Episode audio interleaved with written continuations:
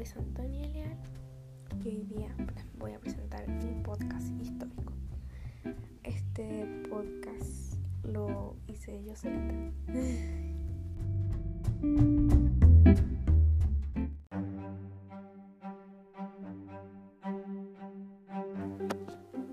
La sociedad colonial nos ha dejado muchas herencias, las cuales hasta hoy en día aplicamos en nuestro día a día. Pero pocos saben los beneficios o hasta daños que nos entregan estas herencias. Por ejemplo, las clases sociales. Las clases sociales siguen y se mantienen hasta hoy en día. O sea que no se tendría que por qué permitir. Lamentablemente, no hemos sido capaces de poder cambiar algo que se generó hace muchísimos, pero muchísimos años.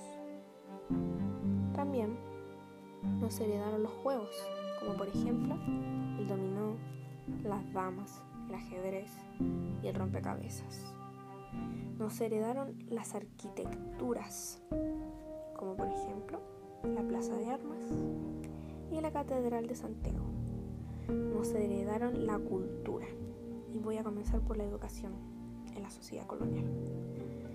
Este es un tema el cual encuentro que es muy importante y es muy necesario cambiar hoy en día, porque lamentablemente seguimos con el mismo pensamiento y no debería ser así, debería ser igual para todos, sea de, seas de la clase que seas.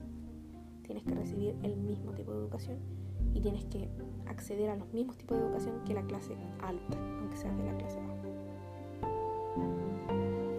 Las clases sociales dominantes tenían acceso a todos los niveles de educación, mientras que los grupos sociales dominados tenían acceso solamente a un tipo de educación. A lo que me quiero referir con esto es que Chile es igual, ya que los que tienen mejor situación económica pueden acceder a la educación que ellos quieran. Por otro lado, los demás baja situación económica no pueden, ya que no tienen los recursos para poder pagarlo.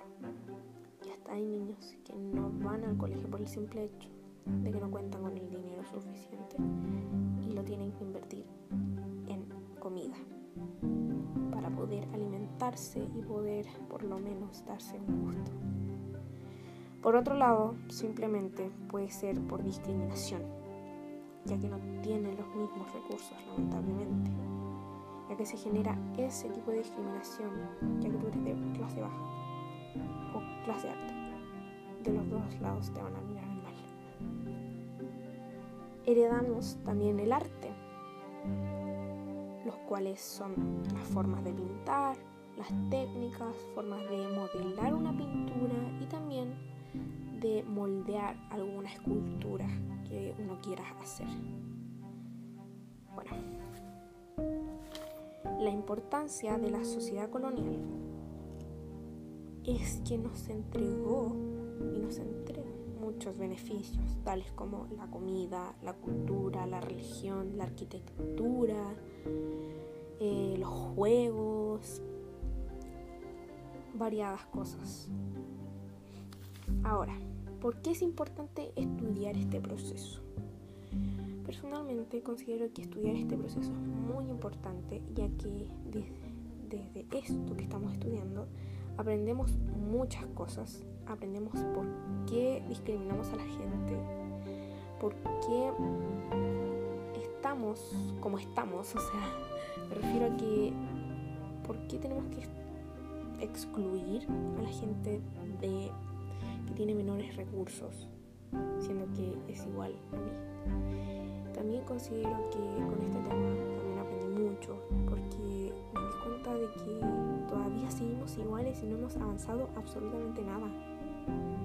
O sea, personalmente considero que es muy injusto que yo esté aquí en mi casa cuidándome de no contagiarme con el virus porque obviamente es letal y a nadie quiere contagiarse, entonces encuentro que es injusto que yo esté aquí en mi casa con buena educación buena salud, pueda comer y que la gente de menor recursos esté arriesgando su vida para poder comer, para poder pagar su casa, para poder pagar el agua, la luz.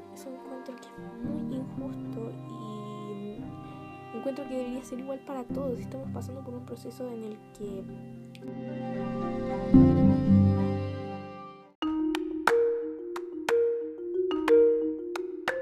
en el que nadie desearía estar pasando.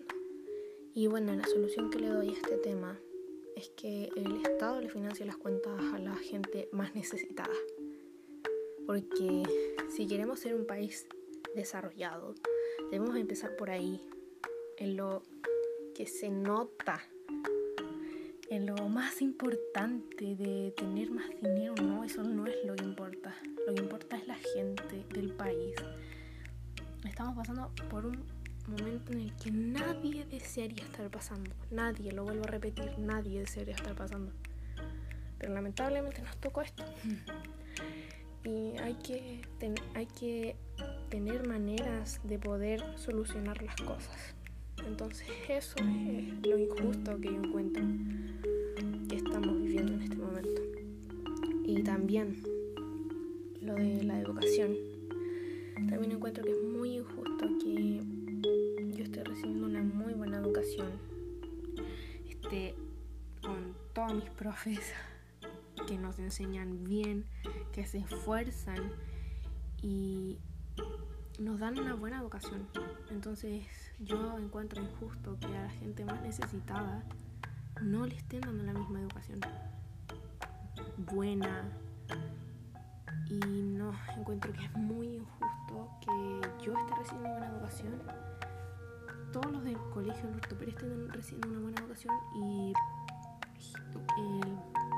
gente más pobre, gente más necesitada, niños más necesitados, no puedan ir al colegio o estén pagando una educación y no les esté sirviendo porque sí, hay que admitir, hay profesores que no son buenos, pero los contratan porque ya no, tienen otra opción. Entonces el Estado también se tiene que preocupar por eso. O sea, ¿Por qué tenemos que estar así?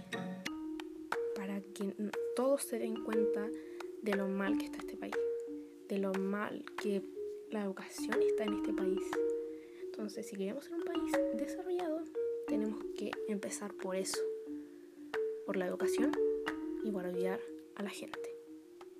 Bueno, espero que le haya gustado mi, mi podcast y bueno, esa fue mi opinión en frente a este tema, que lamentablemente se sigue manteniendo, no encuentro razón para que se siga manteniendo, pero esperemos que más adelante cambie y que seamos un mejor país y seamos mejores personas.